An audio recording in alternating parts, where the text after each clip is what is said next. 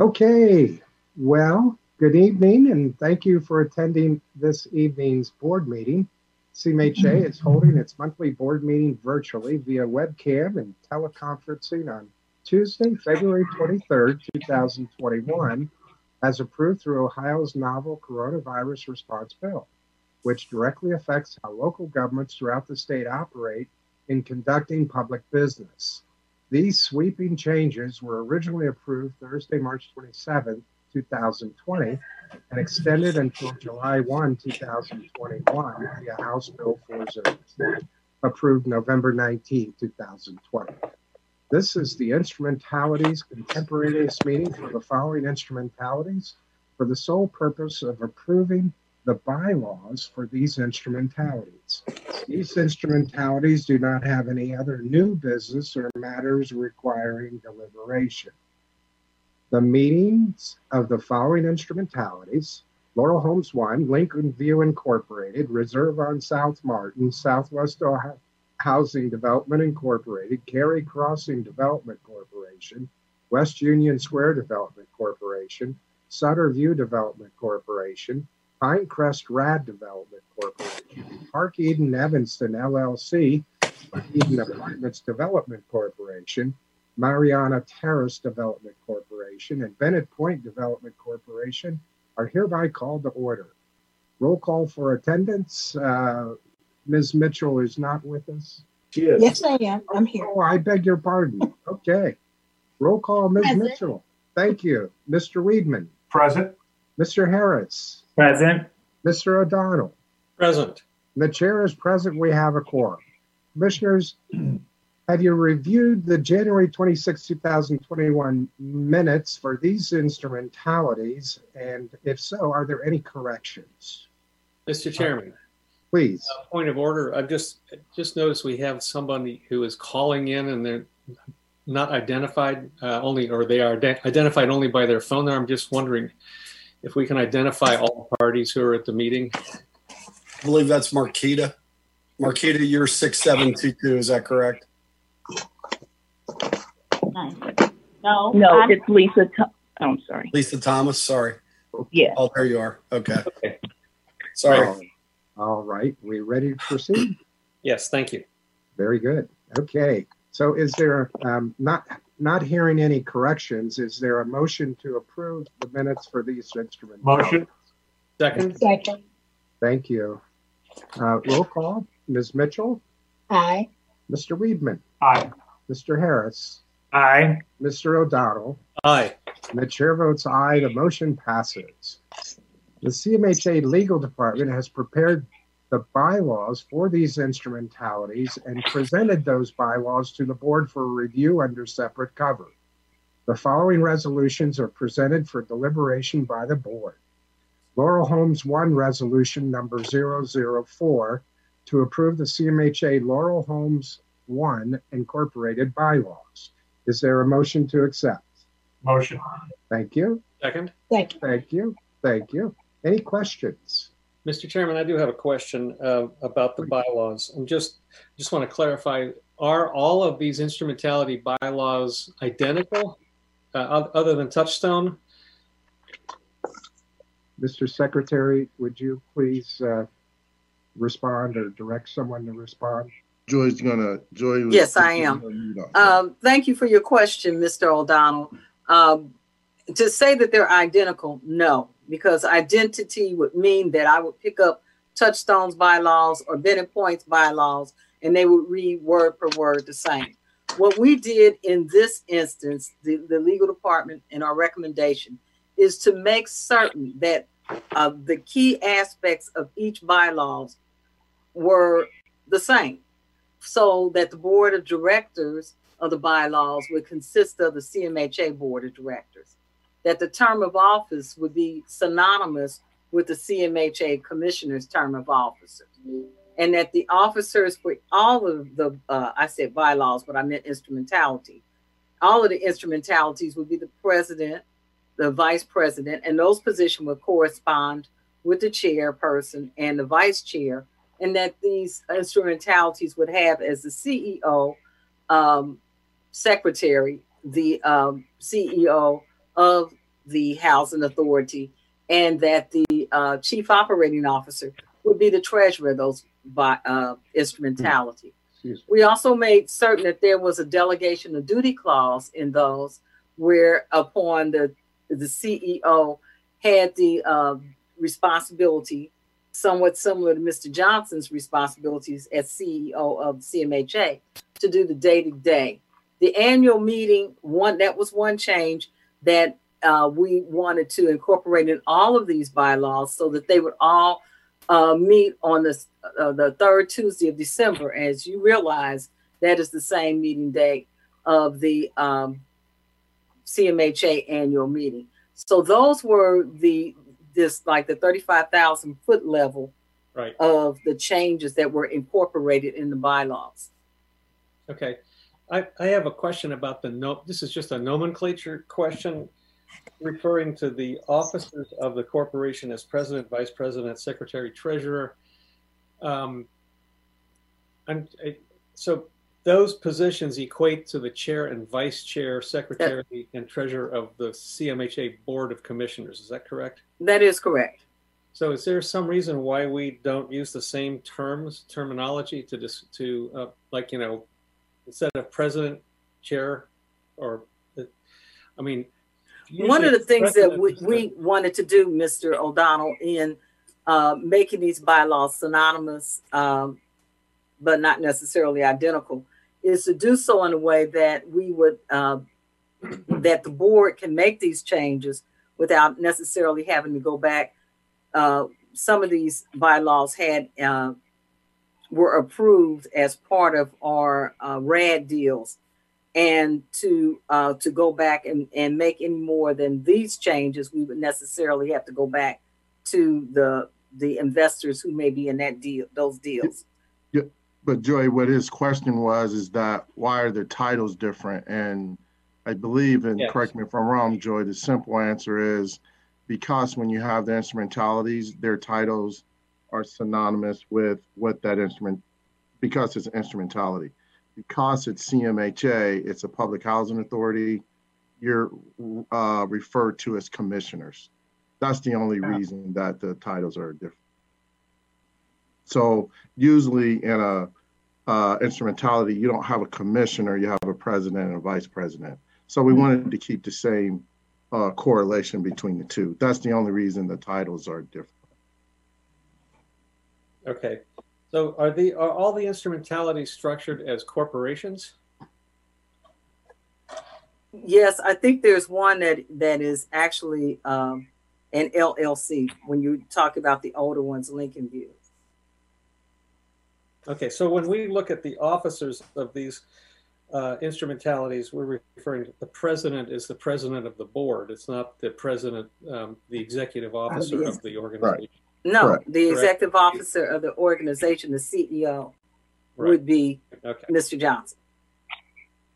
Okay. Just wanted to clarify that. It's Thank you for your Thank you. questions. That was a good all right. Thank question. you. Yeah, it's confusing. Uh, like the secretary of our board, Ed, is Greg. Right. So the nomenclature is relevant to each organization, Right. um, e- even though the positions are largely the same. Mhm. Uh, any other questions? Yeah. So this is Reggie. Um, either either Joy or, or Greg. Um, how I recognize that the bylaws have to reflect, you know, the you know the different instrumentalities. But and maybe this is a, a- an ignorant question. Um, where do the bylaws come in in terms of like uh when is it like can you describe to me a moment where we're like okay we have to fall back to the bylaws? Like is it is it in a moment of dispute? Is it in the moment like help me to understand like when those bylaws are going to come into effect over the course like will the bylaws matter if things are smooth smooth sailing or like The simple answer is they come into effect when you get an audit. So Okay. we're going to get an audit on all of these, and the first thing the auditors are going to say um, I want to see your governing, governing document. Your bylaws is your governing document. Your bylaw says, this is when we're going to have a meeting. This is our frequency of our meetings. We're going to take notes. We're going to have a quorum. What constitutes a quorum? So it's your governing document. And so every year, uh, that's why we review them every year Mhm. because that's the first thing the auditors ask for. Okay. Got it. Got it. Got it. Great. Okay. And uh, we, we as uh, commissioners take comfort in the fact that these bylaws are revisited uh, on an annual basis and updated as necessary so that they are uh, operative and consistent uh, when called upon to determine answers to questions. So, uh, not hearing no more questions, uh, did I get a, a, a, a motion and a second to resolution 004? I do have one more question. I'm sorry, but it, That's it- okay. Go ahead. It has to do with these these separate corporations now that we are uh, all now going to be officers of. Question really is: Are are there investor representatives on these boards, or is it just the CMHA board on these boards? Just the CMHA board. Yes. At this But- point, yes. Do the investors not want to have somebody on these boards um, to represent their interests? No. They do not. No.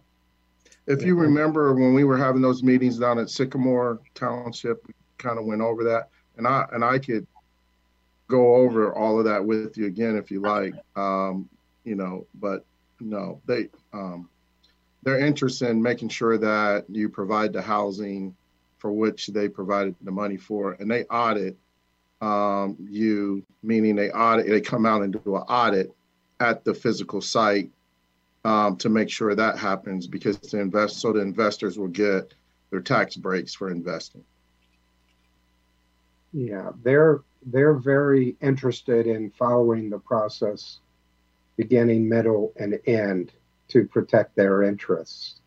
But it would seem that the financing bodies and all the third parties have never gone so far as to make it necessary for them to serve on our boards. Does that answer your question? I, yes. And, Ed? and Uh, Greg, correct me if I'm wrong. I mean, these all of these LLCs or these instrumentalities are really functions for for the you know financial transactions, right? Like this is how you move Correct. the money. Um, Correct. So yeah, so the, it's it's not um, truly a, a, a, a individual entity that has a you know an outcome. It's it's kind of a I don't want to a say singular- shell it's because for, it has it's for, negatives. it's for, it's for a singular purpose of uh, holding uh, the interests of the, the property that we're in, that, that, that the improvements are going for, or the new construction. So it's just for a singular purpose. Okay. All right. Thank you. Okay. Uh, Then uh, we're moving on to roll call for Resolution 004. Ms. Mitchell, Aye. Mr. Weedman, Aye. Mr. Harris, Aye. Mr. O'Donnell, Aye. and the chair votes aye. The resolution passes. Lincoln View Incorporated, Resolution Number 007, to approve the Lincoln View Incorporated bylaws. Is there a Motion. Thank you. Second. Thank you. Questions? Hearing none. Roll call. Ms. Mitchell, Aye. Mr. Weedman, Aye. Mr. Harris, Aye. Mr. O'Donnell. Aye. The chair votes aye. The resolution passes. Reserve on South Martin GP Incorporated, Resolution 005, to approve the Reserve on South Martin GP Incorporated bylaws. Is there a Motion. motion? Thank you. Second. Thank you. Questions? Hearing none. Roll call. Ms. Mitchell, Aye. Mr. Weedman, Aye. Mr. Harris, Aye. Mr. O'Donnell. Aye. The chair votes aye. The resolution passes. Southwest Ohio Housing Development Incorporated, Resolution Number 004. A Resolution to approve the Southwest Ohio Housing Development Incorporated bylaws. Motion. Second. Okay. Um, That uh, parliamentary question. That resolution 004 is not inconsistent with the uh, resolution for Laurel Homes 1. No, because what the, the resolution fine. number, the resolution number corresponds with if you pass other resolutions in that particular entity. Thank, thank you. So we have a resolution to approve the Southwest Ohio Housing Development Incorporated bylaws. Is there a motion to accept? I think we had a motion. Yeah, we have a motion and a second. Thank Yes. you. Beg your pardon. Any questions? Hearing none, roll call. Ms. Mitchell, Aye. Mr. Weedman, Aye. Mr. Harris, Aye. Mr. O'Donnell. Aye. The chair votes aye, the resolution passes. Cary Crossing Development Corporation Resolution Number 010 to approve the Cary Crossing Development Corporation bylaws. Is there a Motion. Thank you. Second? Thank you. Any questions? Hearing none, roll call. Ms. Mitchell, Aye. Mr. Weedman, Aye. Mr. Harris, Aye. Mr. O'Donnell. Aye. The chair votes aye, the resolution passes. West Union Square Development Corporation Resolution Number 014 to approve the West Union Square Development Corporation bylaws. Is there- Motion. Thank you. Second? Thank you. Questions? Hearing none, roll call. Ms. Mitchell, Aye. Mr. Weedman, Aye. Mr. Harris, Aye. Mr. O'Donnell. Aye. The chair votes aye, the resolution passes. Sutter View Development Corporation Resolution Number 006 to approve the Sutter View Development Corporation bylaws. Motion. Thank Second? you. Thank you. Questions? Hearing none, roll call. Ms. Mitchell, Aye. Mr. Weedman, Aye. Mr. Harris, Aye. Mr. O'Donnell. Aye. The chair votes aye, the resolution passes. Pinecrest Rad Development Corporation Resolution Number 004 to approve the Pinecrest Rad Development Corporation bylaws. Motion. Thank you. Second? Thank you. Questions?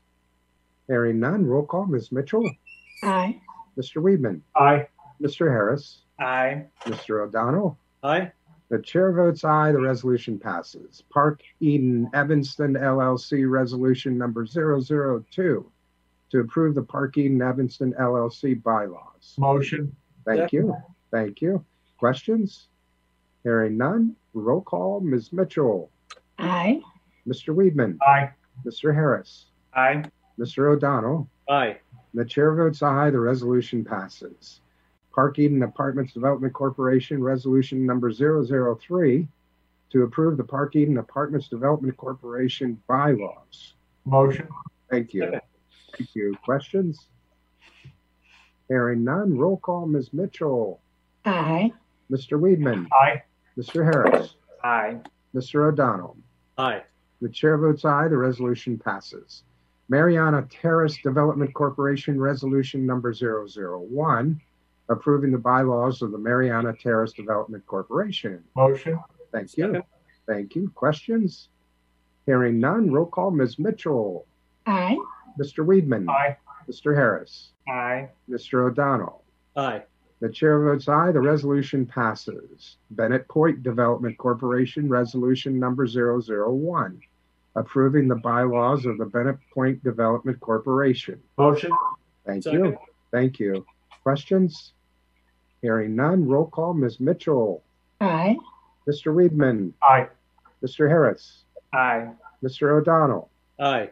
The chair votes aye, the resolution passes. Motion to adjourn. Second? Thank you. Thank you. Uh, roll call. Ms. Mitchell, Aye. Mr. Harris, Aye. Mr. Weedman, Aye. Mr. O'Donnell. Aye. The chair votes aye. The meeting is adjourned.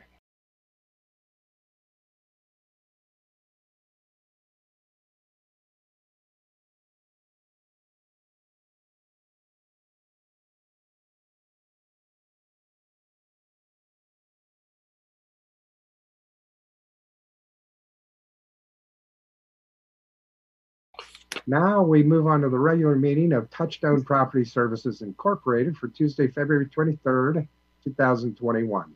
The meeting is called to order. Roll call. Ms. Mitchell, Present. Mr. Weedman, Present. Mr. Harris, Present. Mr. O'Donnell. Present. and the chair is present. We have a quorum. Item three is approval of the minutes. Is there a motion? to Motion. Thank you. A second? Second. Thank you. Any corrections to the minutes? Hearing none, roll call, Ms. Mitchell, Aye. Mr. Weedman, Aye. Mr. Harris, Aye. Mr. O'Donnell, Aye. and the chair votes aye. The motion passes.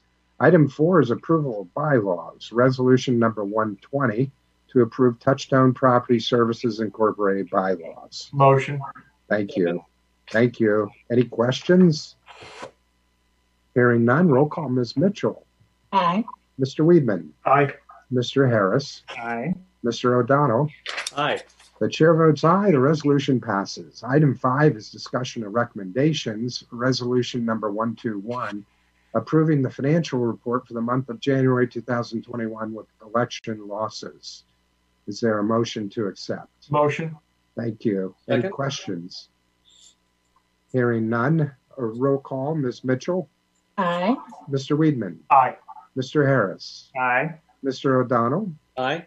The chair votes aye, the resolution passes. Now, resolution 122 to approve the monthly financial statement for Hamilton County Affordable Housing, Springdale Senior Limited Partnership, DBA Baldwin Grove, the Reserve on South Martin, Cary Crossing, West Union Square, Sutter View, Evanston, Pine Crest, Park Eden Apartments, City West Retail, and Touchstone Property Services for the one month ending January 31st, 2021. Is there a motion to Motion. accept? Thank you. Second. Thank you. Any questions? Hearing none, roll call, Ms. Mitchell, Aye. Mr. Weedman, Aye. Mr. Harris, Aye. Mr. O'Donnell, Aye. and the chair votes aye, the resolution passes. And if there's no other business to come before the board, may I have a motion to adjourn the touchstone Motion. property service? Thank you. Second? Second. Thank you. Any questions? Hearing none, roll call, Ms. Mitchell, Aye. Mr. Weedman, Aye. Mr. Harris, Aye. Mr. O'Donnell, Aye. and the chair votes aye, the resolution passes. The Touchstone Property Services Incorporated meeting is closed.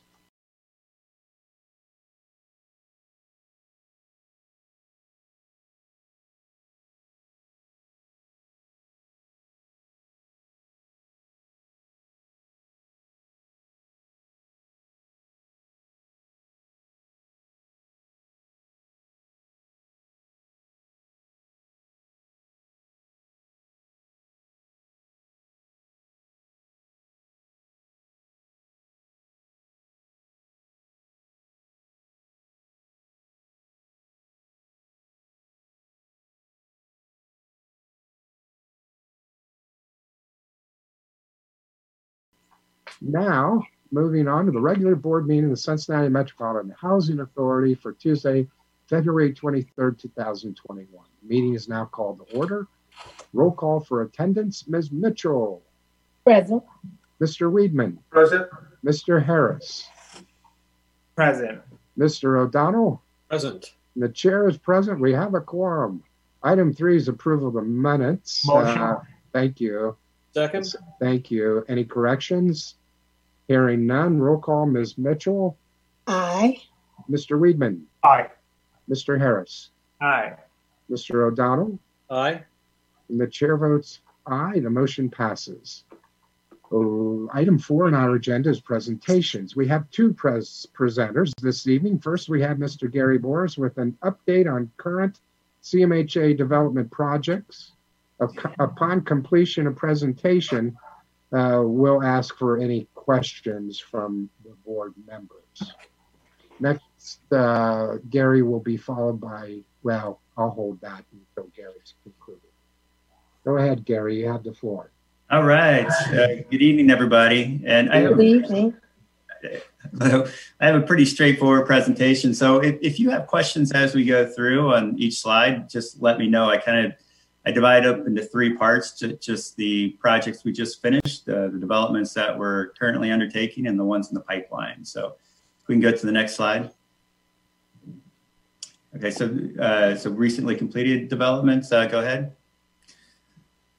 So Sutterview uh, just finished this one in January, this past January. It's 114 units and 22 buildings in the English Wood neighbor, English Woods neighborhood. Uh, just as an aside on this one, I think we tried to pick the most complicated development that we could possibly find to begin our RAD conversions with, because this one was very difficult. We had different funding sources. We had uh, PBRAs, PBVs. We had uh, difficulties with permitting. Uh, but uh, you know, we have a really, really good relocation team that was able to work with the residents and work out both on-site and off-site uh, relocation issues. Property managers were right on the ball. We had to lease people up the last day of the month in order to qualify for tax credits, um, and they were able to do that. So thanks to to uh, Marquita on on that end, property management, and to Mary on relocation.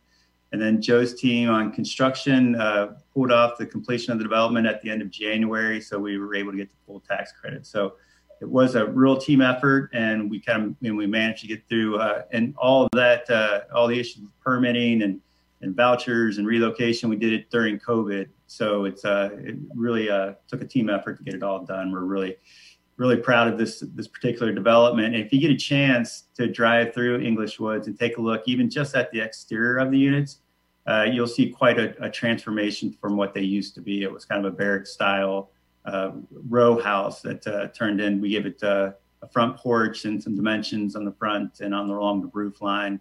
Uh, it's a gut rehab, so the entire interior units have been renovated, kitchens, baths, flooring. Um, so uh, real transformation, real. It's a meeting Mr. Johnson's gold standard. So we're really proud of this particular development. I, I, I, agree with you. It's a fabulous development, and it's uh, nicely secluded too. Uh, recently, I noticed the county auditor has reassessed properties, and one of the neighborhoods that fell in value slightly was this one. Not necessarily our development, but how does that uh, dynamic impact the financing and and other challenges that you have to deal with. So when we calculate our, we are calculate the taxes on our pro forma, we pay what's called pilot and not property tax. So we're paying 10% of the rents paid at the site. So that's a pretty pretty standard number. I mean, we, we have a pretty good indication of what that's going to be. So if the property value fluctuates, that doesn't affect our pro forma much. Okay. Thank you. Sure. Uh, move on to the next slide. Uh, the Evanston, uh, not quite as complicated. Uh, this one was 100 units, just one building. Uh, it's in the Evanston neighborhood, uh, just across the street from Xavier University. This was a debt-only RAD conversion, so there were no tax credits. So although we wanted to get it completed in a in a timely manner, we weren't um, facing the the tax credit delivery component that the LIHTC brings. So the, the, the development was $3 million in TDC. Uh, we had new bathrooms, flooring, paint, electrical systems, uh, cabinet and countertop replacement. So uh, it also just finished this past January. So this one uh, all finished up, and um, yeah, we're, and we're having the grand opening next month. So we're all, again, this is our second one, and we're very proud of it as well. Gary, is this senior? Is this senior housing? Uh, it, it's yes, it is seniors, mostly seniors. Okay.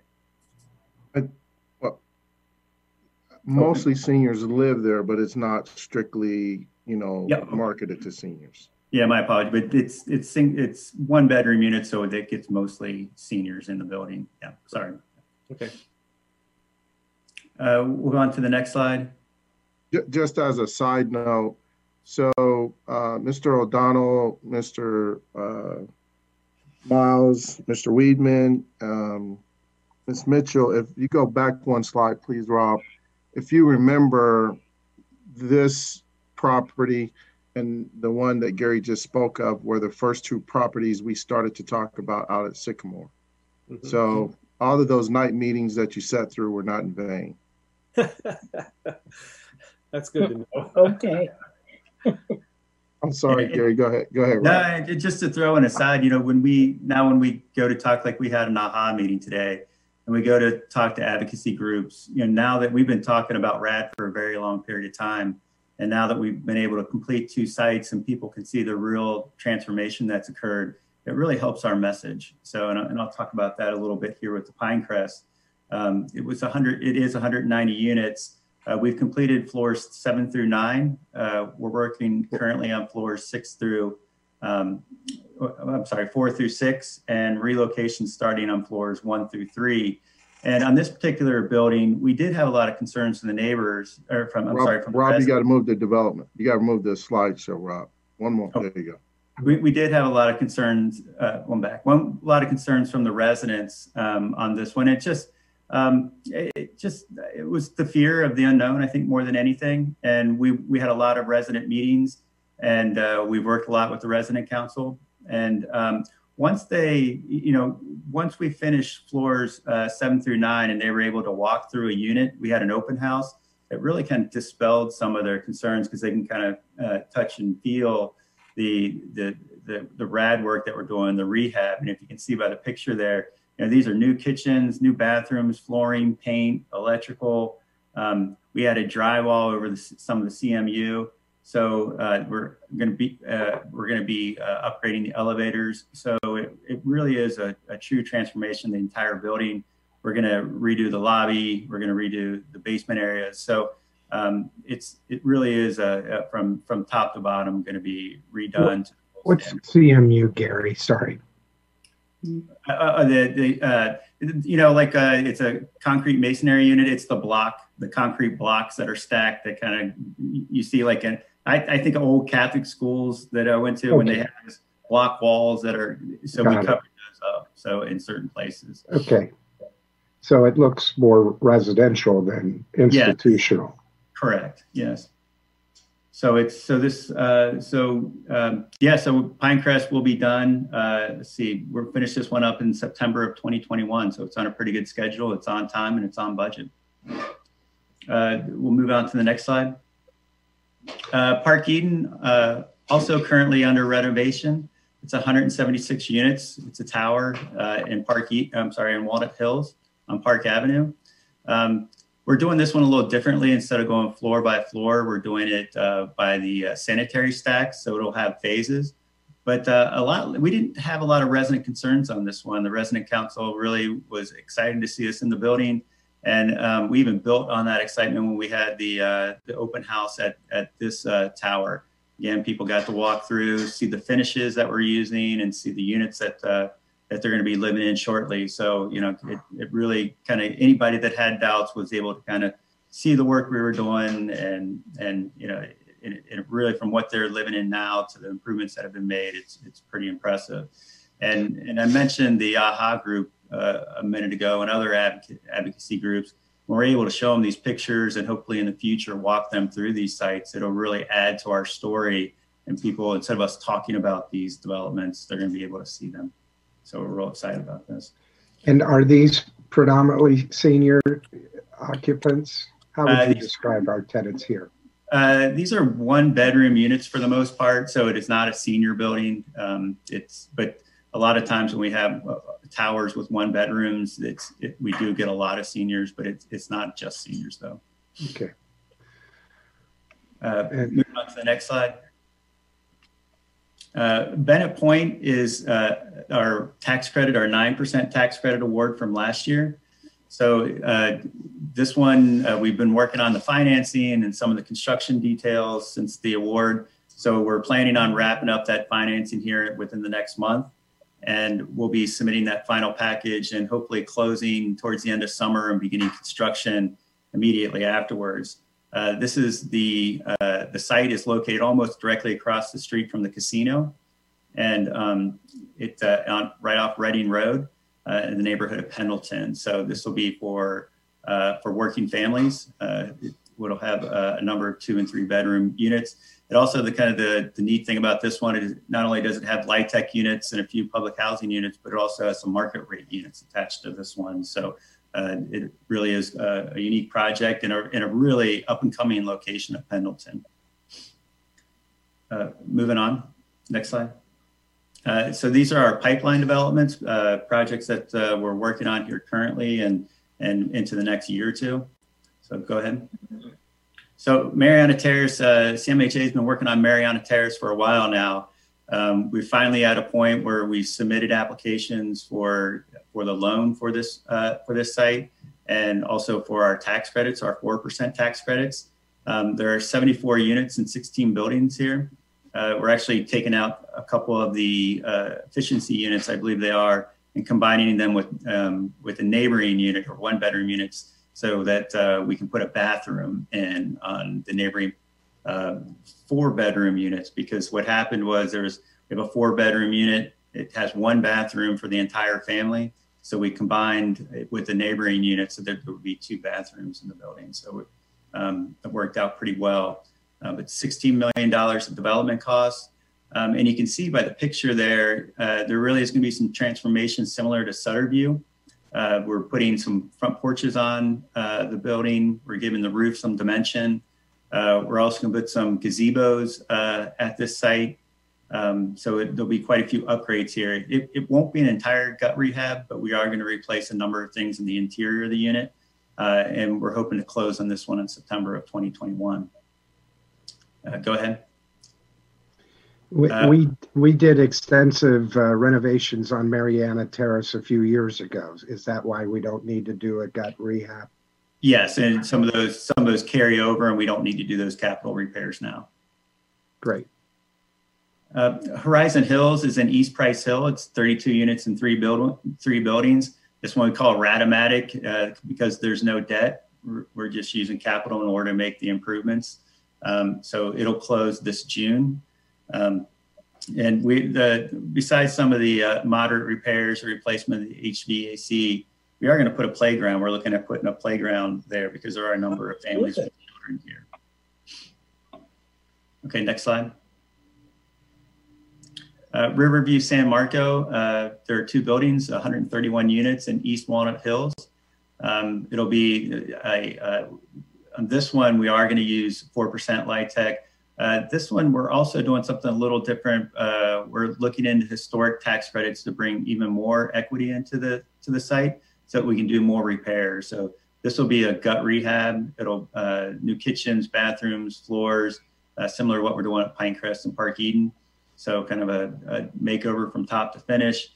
Uh, the other thing on on you see San Marco there. Um, it, the first uh, floor has some commercial space we may activate in the future. So there's uh, it, that that is a really unique building, really neat site, and a really great location as well. So And, and that, I'm glad to hear you say that because when you look at what's going on along Woodburn, uh, uh, the, the opportunity to better utilize our first floor space seems like another no-brainer.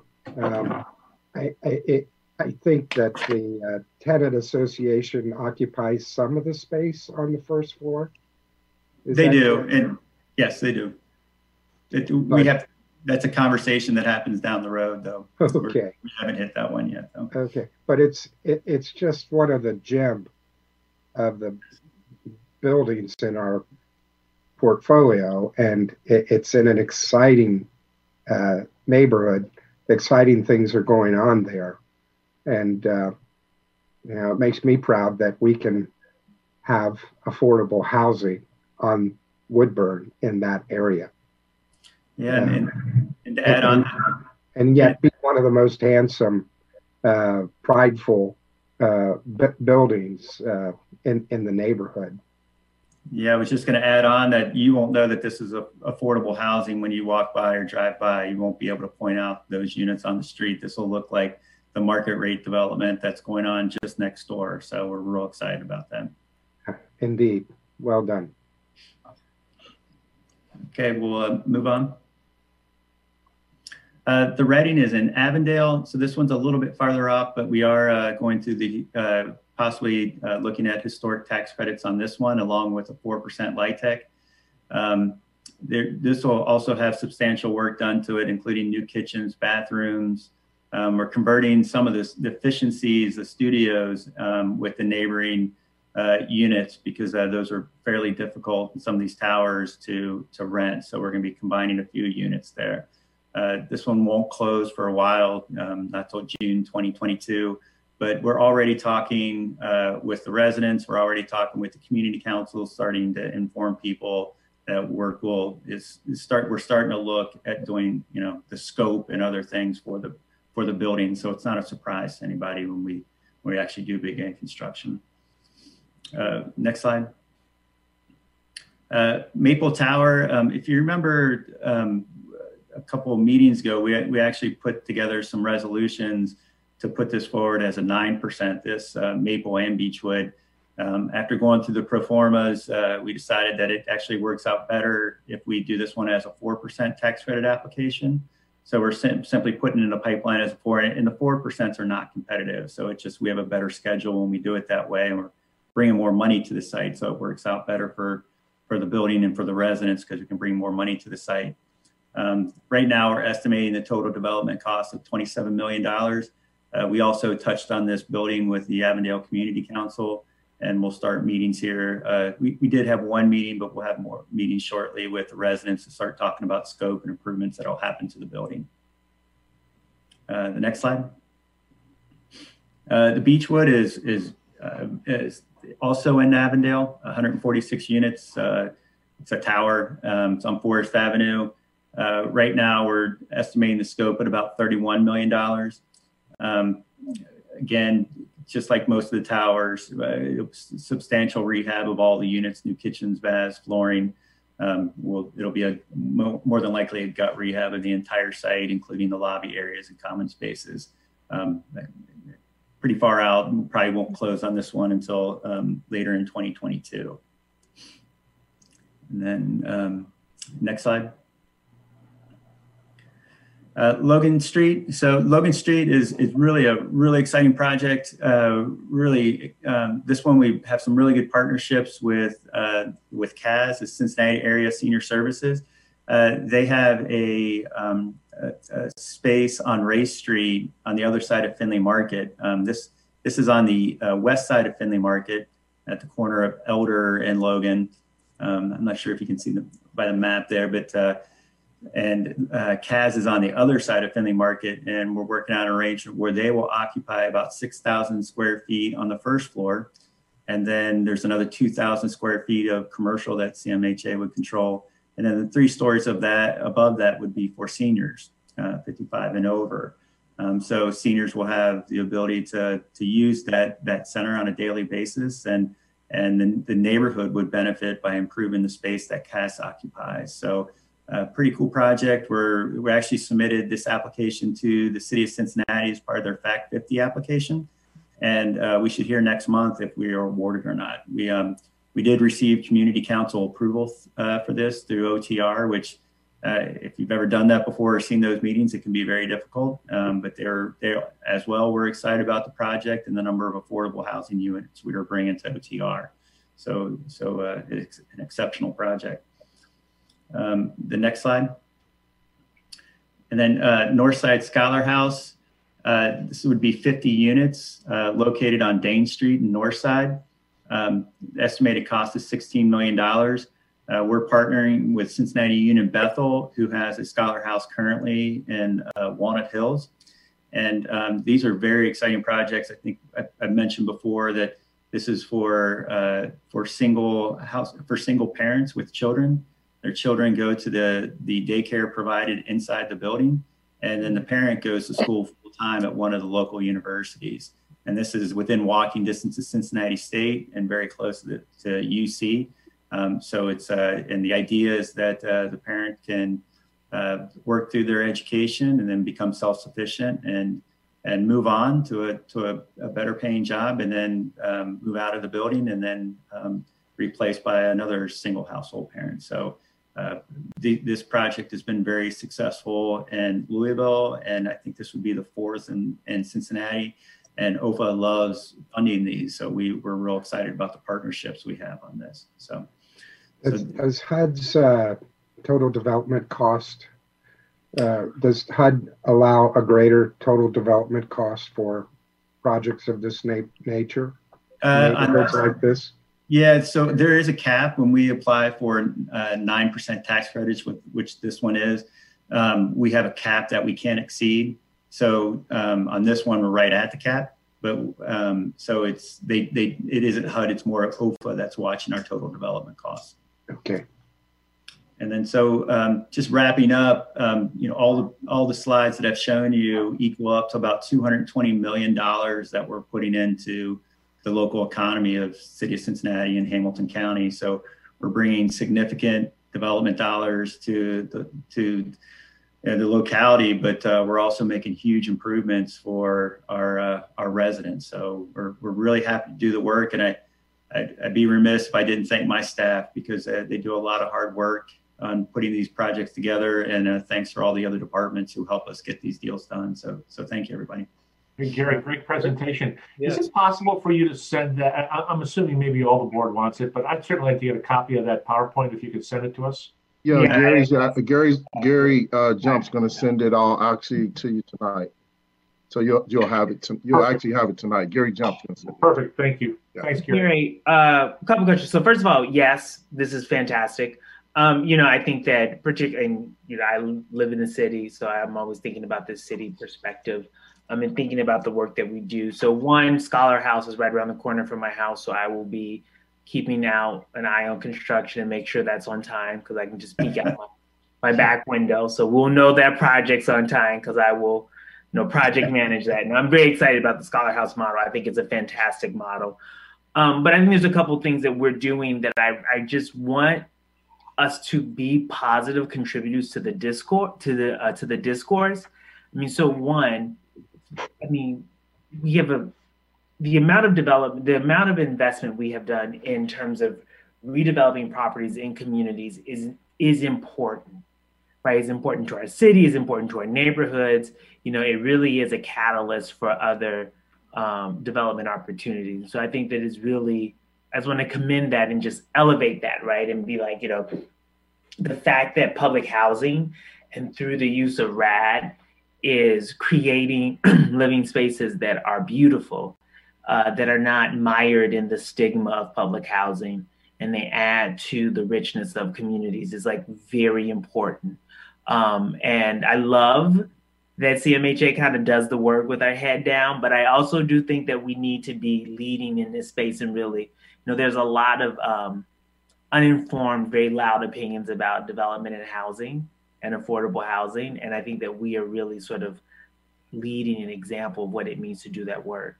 The second thing is that in the pipeline, um, what are the total unit? What are the what's the total number of affordable units we're adding um, to the city and county? You don't have to do it off the top of your head, but I would love to like get that number as well to sort of understand, right, that we have this preservation aspect that we're doing, but then we're also um, adding affordable units as well. So, So Bennett Point has 56 units. Um, Logan has uh, 45, and uh, Northside has 50. So you're 150ish, yeah.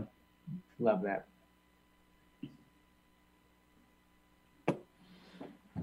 Okay. Any other questions for Gary? Hearing none. Uh, next, we have Ms. Stacia Buck with an update on the overall job creation impact of projects, job training efforts, and tools of the trade update. And uh, uh, I don't know that, uh, however you care to handle questions, whether you uh, put them to Stacy as she's making her presentation or wait until the end, it's up to you. So, uh, uh, Stacia, please. Good evening, everybody. Um, So it's bef- right before Stacia gets going, I just want, uh, as uh, Rob is getting the uh, PowerPoint up, I want to keep in mind, um, we're going to be further coming back with another presentation about the preservation in the county uh, units as well. And then uh, Rima's going to touch on probably our largest project, which is Choice Neighborhoods um, uh, in the West End. So Gary went through a lot, but we actually have a lot more to talk about uh, in the space of uh, preservation and development. So I just wanted to make sure we kept that in mind because we're working with two large developers. So we'll have a lot going on at one time. Uh, um, I guess it'd be a little bit more than normal. So sorry about that, Stacy. that's okay. Um, you can skip to the next slide, please. Um, you may remember that at the end of 2019, back when we could all gather in a room together, I presented to you um, CMHA's economic impact plan. Um, just like Mr. Harris had said, we wanted to make sure that RAD was a catalyst to other things. And one of those things is we wanted to make sure that the money going into our developments were really hitting um, residents and the community, and we wanted to keep track of that. So we came up with an economic impact strategic plan um, that is going to just kind of go over how we're going to complete these new goals, how we're going to measure these in- goals, and then we're, how we're going to show the impact to the community. Um, so if you could go to the next slide, please. Um, so this was our, our roadmap of a few things that we wanted to make sure that we accomplished in the coming years. Um, one was to reach new goals and objectives and to um, increase our goals, as well as setting standards for our developers and contractors, um, outreach to the neighborhood and the community, as well as tracking and reporting. And then we wanted to, um, and I think CMHA does this really well, we wanted to create specialized programs to ensure success. So, next slide, please. Um, so today, I just wanted to kind of talk to you a little bit about um, what we did.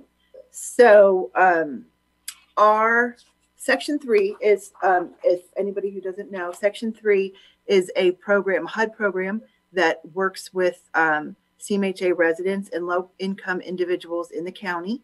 Um, so, and a percentage of any construction project or any dollar spent from CMHA um, goes towards the Section 3 goals. Um, HUD's goal is 10%. We raised ours, we doubled that to 20%. Um, I'm going to show you our numbers that we actually hit. Um, and part of this was made possible because we put stronger language in our master development agreement to make sure that everybody was on board with this the developers, the, um, the co developers, the uh, GCs, everybody. We also wanted to make sure that we uh, created new job opportunities for Section 3 workers. Um, we wanted to create uh, increase community awareness because, like you said, CMHA does do this a lot of times with their heads down, and we're, we don't. We want to make sure we get that out to the community. Um, and then the the specialized trainings. Next slide. So this is where I get excited because I'm a numbers dork.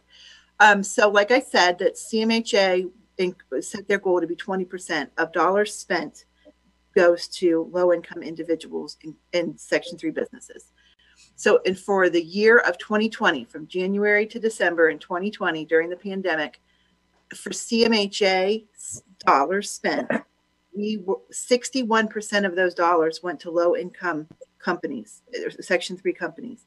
So, um, over $4 million was spent um, for the with those companies. Now with the RAD projects, as much money as we are spending, and I guess Gary just told you that we're going to spend, 26% of the dollars so far have gone to Section 3 companies. And these are actual dollars spent, so not just contract mm-hmm. awarded. So that number is going to keep increasing. Next slide. And this is really exciting. This is um, so, so far with the four RAD projects that we have, we have created 26 new jobs for low income individuals. So these are individuals who are either section or who are um, public housing residents or fall into the low income guidelines for Hamilton County. Um, not only did we create 26 new jobs for them, but um, I have a little note here. So because these are prevailing wage jobs, the base rate for residential, which is four stories and under, is 2340 and the base rate for buildings over four stories is 3865 so we're not just providing jobs that are $10 an hour we're providing jobs that are a livable wage for people so um, they're really going to be able to make a change of this and that's something these numbers too so as park eden and pinecrest keep going we'll, those numbers will increase because we're still hiring new people so um, look for those 26 new jobs to hopefully double soon, hopefully. Um, next slide. So our um, goals for MBE and WBE are, which are minority-owned businesses and women-owned businesses. HUD's goal is 20% for minority. There is not a goal for women-owned businesses, but CMHA took it upon ourselves to set a goal. Um, So, with all the work that we're doing with RAD and um, with our great numbers, we have um, really surpassed those goals. So, we're at 38% for minority owned businesses and we're at 13% for women owned businesses, um, which tends to be our, our biggest struggle. It's the most difficult. So, for us to get 13%, we're quite excited. Next slide. Oh, Stacy, did, are are any of these uh, employers in enterprise zones, yeah, federal, federal enterprise zones? I'm gonna say yes, just because I'm we cover such a wide area. I can't imagine we wouldn't be in an enterprise zone, but I don't know the exact number. I can just try to check for you if you like. Um, not tonight, but sure. okay. Well, Okay. the, the, the, notion is that as you're improving yourself, you, you're not, the, the, the glass ceiling can be removed uh, as well so that uh, as you're improving yourself, uh, tax burdens don't limit your ability to stabilize as a business and know, make it to the next level. Yeah, that and that is a tricky thing that we face with anybody. Like when they get to a point where they're starting to make money, we want to make sure that we're helping that process, not hindering it. So, um, yeah, but if you want, I can look into that those numbers later for you. Yeah, yeah, I think that's a significant uh, tool compared to some other things that are conceived to address poverty. But uh, please continue. Okay. Um, so with the with everything that happened with the pandemic, we kind of had to change how we did things a little bit, like everybody else. Um, so community awareness was a big thing for us. Um, so we do Zoom meetings, we do Microsoft Office meetings or Microsoft Team meetings, Eventbrite. Um, we still reach partners with the chambers, with the area um, social service providers. Uh, we're just doing a little bit differently, Mike, than we did before. Um, but we are we have definitely increased the community awareness. But it, like I said, or like you said, Mr. Harris, it is something that CMHA can we can strive to do better because I think a lot of people don't see all the great things that we do. Next slide. Okay, so this one is my favorite slide. I know it has a lot of words, but um, so we wanted to create some programs that were designed to help the MBEs, WBEs, and Section 3 businesses. Um, we wanted it to be something that they had feedback on so they could tell us what they needed and we could help them. Um, the first one is the Business Tools Assistant Workshop.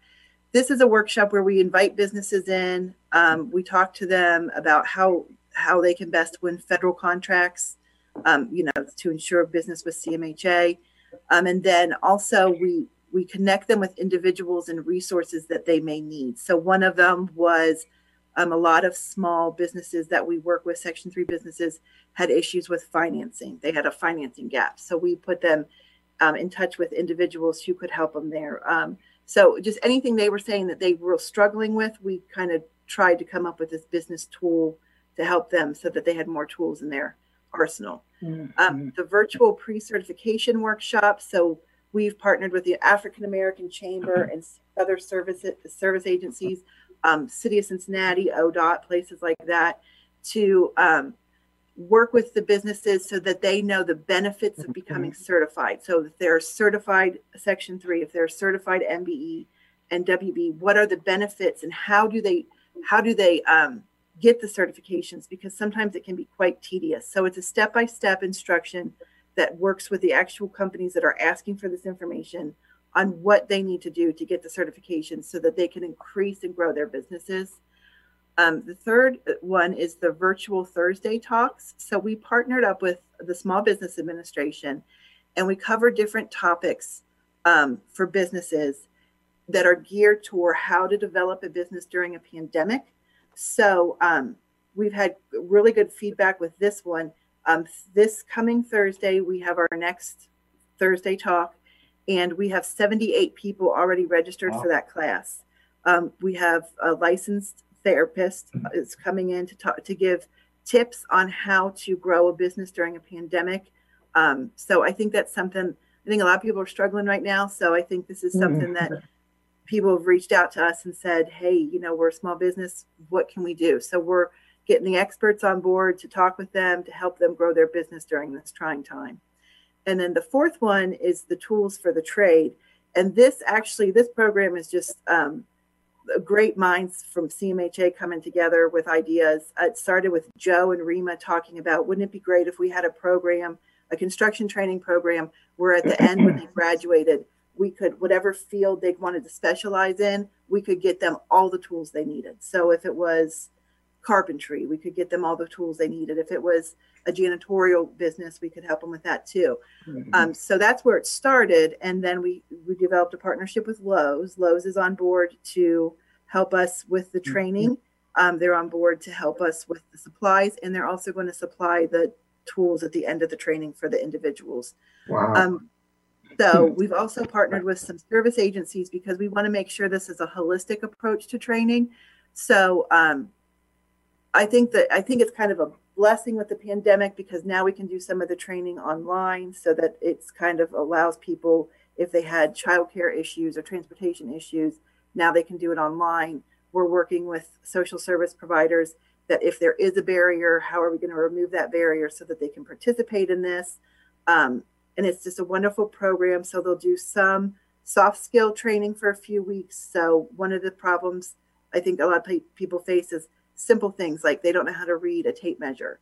Uh, they don't know how to write a resume. They don't know how to interview. So we'll have soft skills like that. And then we'll also do hands on construction training. Um, and then the goal is for when these programs stop, uh, when we have graduates from the program, not only are we going to arm them with our tools for the trade, but we're going to have all these RAD projects and construction projects that need individuals where they can go and they can start earning 30 some dollars an hour or more for a living wage and they can work in the neighborhoods that they live in that we're transforming. So that's we're very excited about the tools for the trade program as well. Um, but that's my presentation. Do you have any questions? I went through it pretty quickly. Mhm.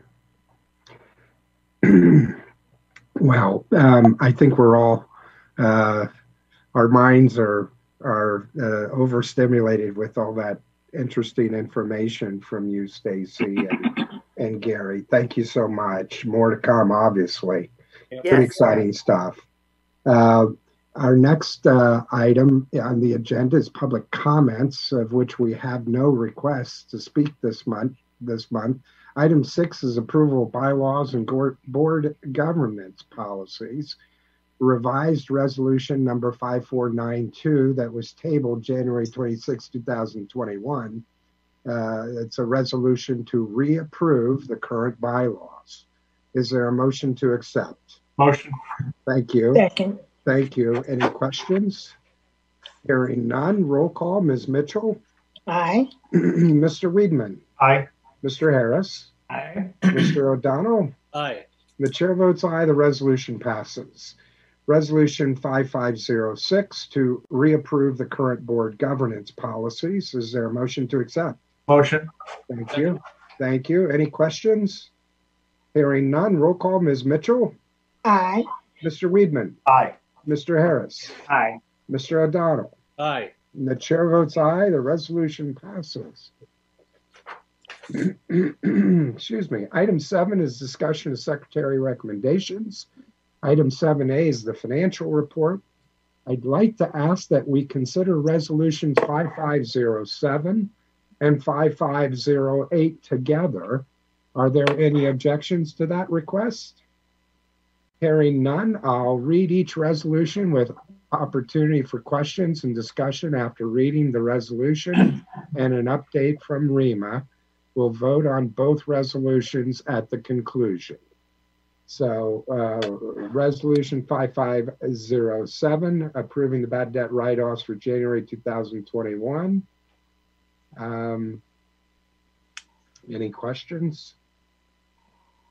Hearing none. Resolution 5508 to approve fiscal year 2021 January financial statements for the CMHA. Uh, Is there a motion to accept both resolutions 5507 and 5508? Motion. Thank you. A second? Second. Thank you. Any questions? Is there a reason why we're doing these together? In the interest of time, Okay, um, uh, if, if there are any objections, we can break it apart. No. Okay, great. Uh, roll call, Ms. Mitchell, Aye. Mr. Weedman, aye. Mr. Harris, Aye. Mr. O'Donnell, Aye. and the chair votes aye, the resolution passes. We've got a, a bit of a heavy agenda tonight, and I just thought everyone might appreciate if we were to consolidate where we have the opportunity. Item seven B is request for approval to solicit bids for the following items, of which we have none this month. Item seven C is resolutions to award contract renewals. Again, I'd like to ask that we consider resolutions 5509, 5510, and 5511 together for the same reason as previous uh, resolutions. Uh, Are there any objections? Okay, great. Uh, I'll read each resolution with opportunity for questions and discussion, then we'll vote on all of these resolutions at the conclusion. Resolu- Excuse me, Resolution 5509, authorizing the CEO of CMHA to sign the first one-year contract extension option for solicitation 2020 1001 for locksmith supplies and equipment with IDN H. Hoffman Incorporated, a division of IDN Global Incorporated, in a not to exceed amount of $100,000 annually per maximum five-year contract funded by operational funds, administrative fees, management services funds, capital funds, and grants. Um, any questions? Hearing none, moving on to Resolution 5510, authorizing the CEO of CMHA to sign the first one-year contract extension option for solicitation 2020-3001 for security camera systems with Ocean 10 Security LLC in a not to exceed amount of $500,000 annually per maximum five-year contract funded by operational funds, administrative fees, management services funds, capital funds, and grants. Any questions? I do have a question about this one, um, Mr. Chairman. I'm just wondering if uh, this is a not to exceed amount of 500,000. I ask this question a lot. What is our actual cost for this um, on an annual basis, or uh, what does it run just approximately annualized? So last year we spent eighty-one thousand six hundred dollars for one site. And I will defer to Joe for the other sites that he has planned. So I have one site coming up that is hundred and seventy-eight thousand dollars, a second site that is hundred and forty-two thousand dollars. So it all depends upon how many systems are being installed. These are self-contained camera systems. And some sites, because their size, require more of these systems to make sure you are capturing everything that needs to be captured. Is your second and third example there are those are those new installations? Those will be new installations. One is at Horizon Hills, the other one Marianna Terrace. Okay. And will our partners at Cincinnati Police be monitoring uh, these they cameras? do have they do have access to monitor so it, it all depends these record and store images for 30 days so if there is an incident that the police need to uh, they can certainly access it but they can also gain control and seize it if there is an incident and they want to see it live so they are notified of all of these and all of these installs will have license plate readers which will help them as well Wonderful. Great.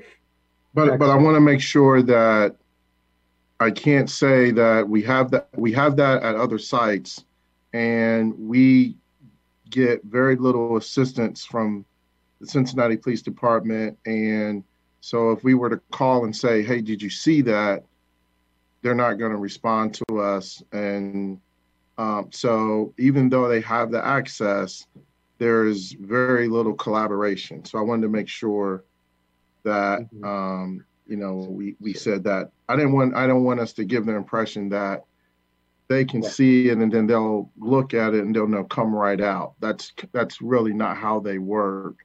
They if something happens, they'll probably come ask us, do we have it? We'll probably tell them you have access and they'll go back and take a look at it if that's something they would like to do.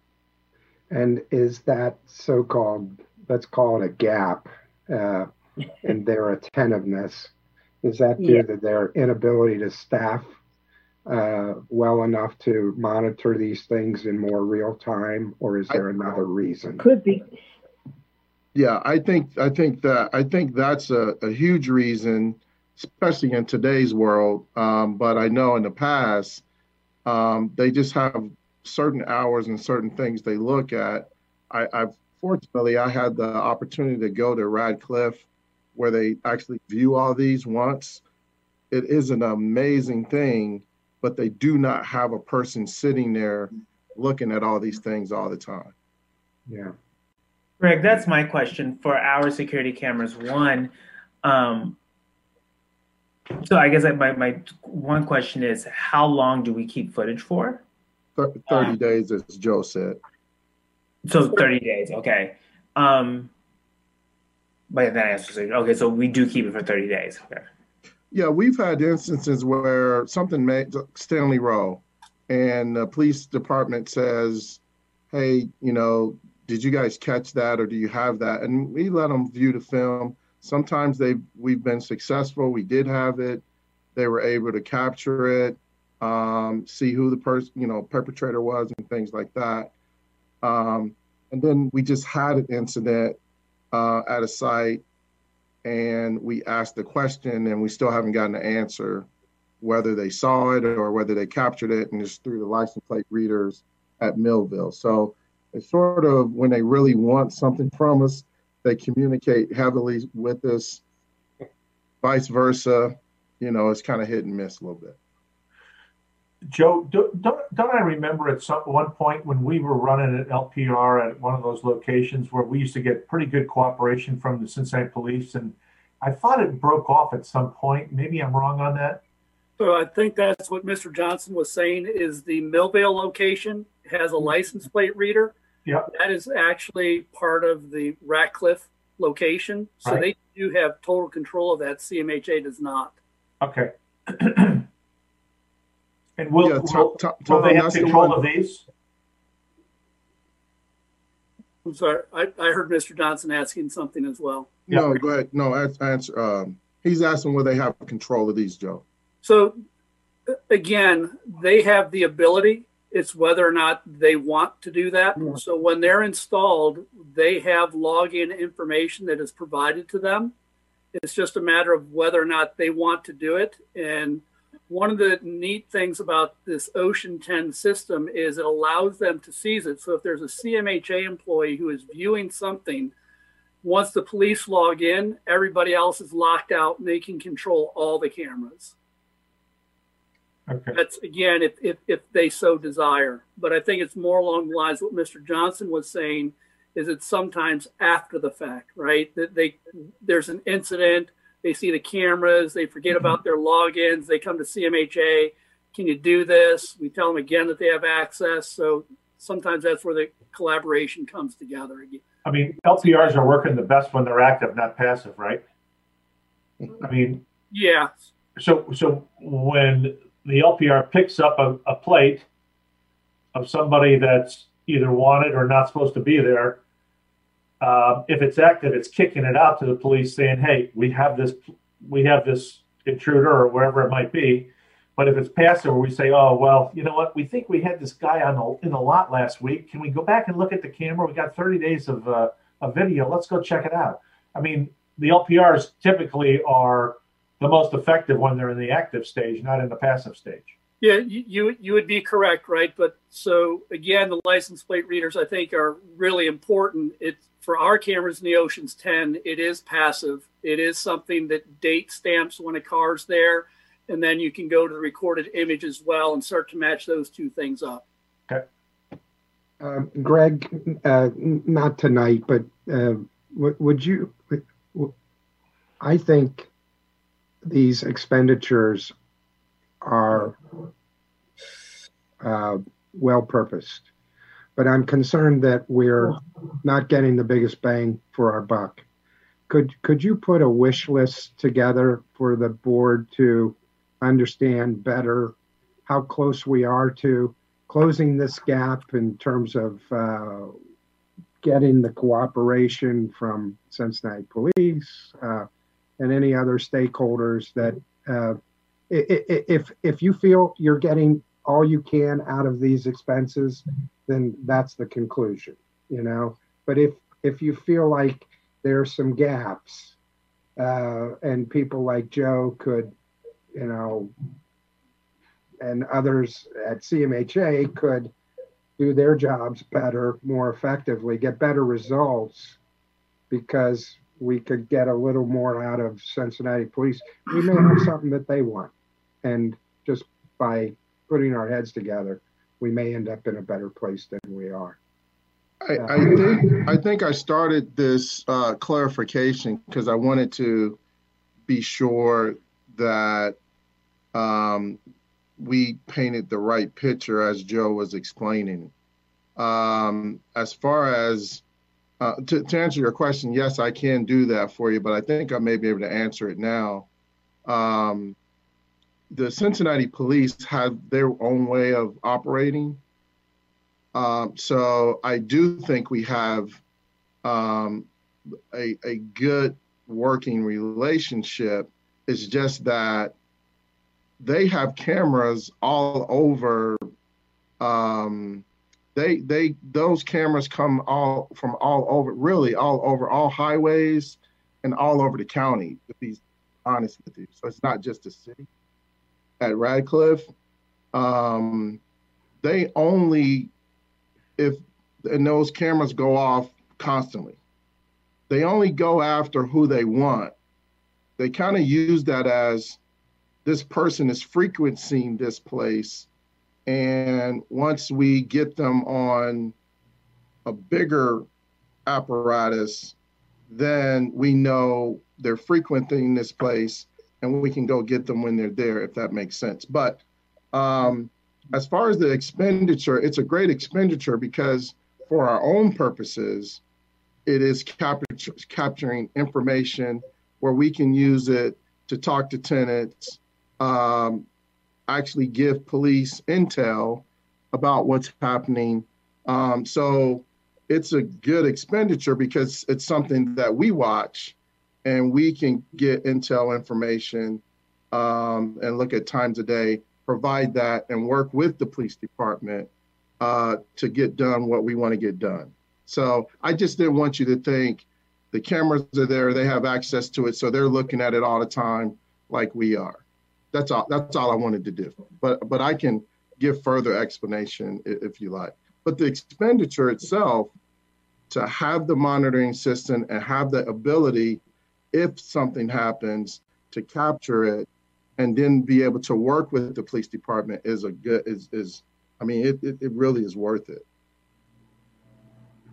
I don't have any I don't have any problem with that. I was just hoping that there was that it was more active than passive. That's all. Where yeah, yeah we're going yeah. back after the fact and saying, uh, well, yeah, we had this guy in our parking lot, and this is the third time in a week, and mm-hmm. uh, he's got a warrant out for his arrest or is it when the guy shows up in the parking lot with a warrant for his arrest, it kicks out to the police, and the police show up because they want to arrest this guy because he's got an outstanding warrant. I mean, that's that's the difference between the two. And um, I'm, I'm just asking the question because I think I remember going back where we may have had at one point. Some, you did. You yeah, did. That's what I thought. It was you had a dem- you had a demonstration at Millvale with the Right. license plate reader Right. But if you remember, it was because they tracked that person from somewhere else. And they knew that that person was coming or frequent Millvale because they have been getting previous hits. So Okay. when they got the hit for Millvale, because they were looking for that person, that the part that you saw was them apprehending that person because whatever he was doing his business or whatever, he was going to come back there. And when he did come there, that gave him a hit, and then they picked him up. So you're you're exactly right uh, on, on that. Greg, a follow-up question on the effectiveness of this. How, just overall, are these camera systems effective in providing more security in these in these areas? One hundred percent. One hundred percent. so you feel Um, Like it's a, it's a worthwhile expense. it's a, it's a, where I would tell you definitely, and the reason I'm saying one hundred percent is at Horizon Hill, we get complaints today about people in the parking lot at night. We have no cameras out there. Obviously, by the time we get there, mm-hmm. residents are not sure who it was, which, who they, we, once we get the cameras there, we're gonna be able to see not only if it was another resident that they were coming to see, what the license plate number was, and so we're going to be able to give the police all of this information of what's happening and what time. And then we have police detail that we can say, hey, we need you to go there. There's the parameters of time. So yeah, they, they help a lot. They, they would definitely help. Are we using facial recognition software in this system? No, it is not included in the system. Is there, um, I mean, isn't that becoming more of a standard? It's a very expensive standard. so one of these systems installed, I was saying one of these packs of cameras is 25,000. As soon as you start adding the facial recognition, um, it, it jumps exponentially. So it's within the software package. And, and then you also have to have um, some other way to identify those particular individuals. So it may be a trespassing list, but it's also uploads into the software to tie this whole thing together.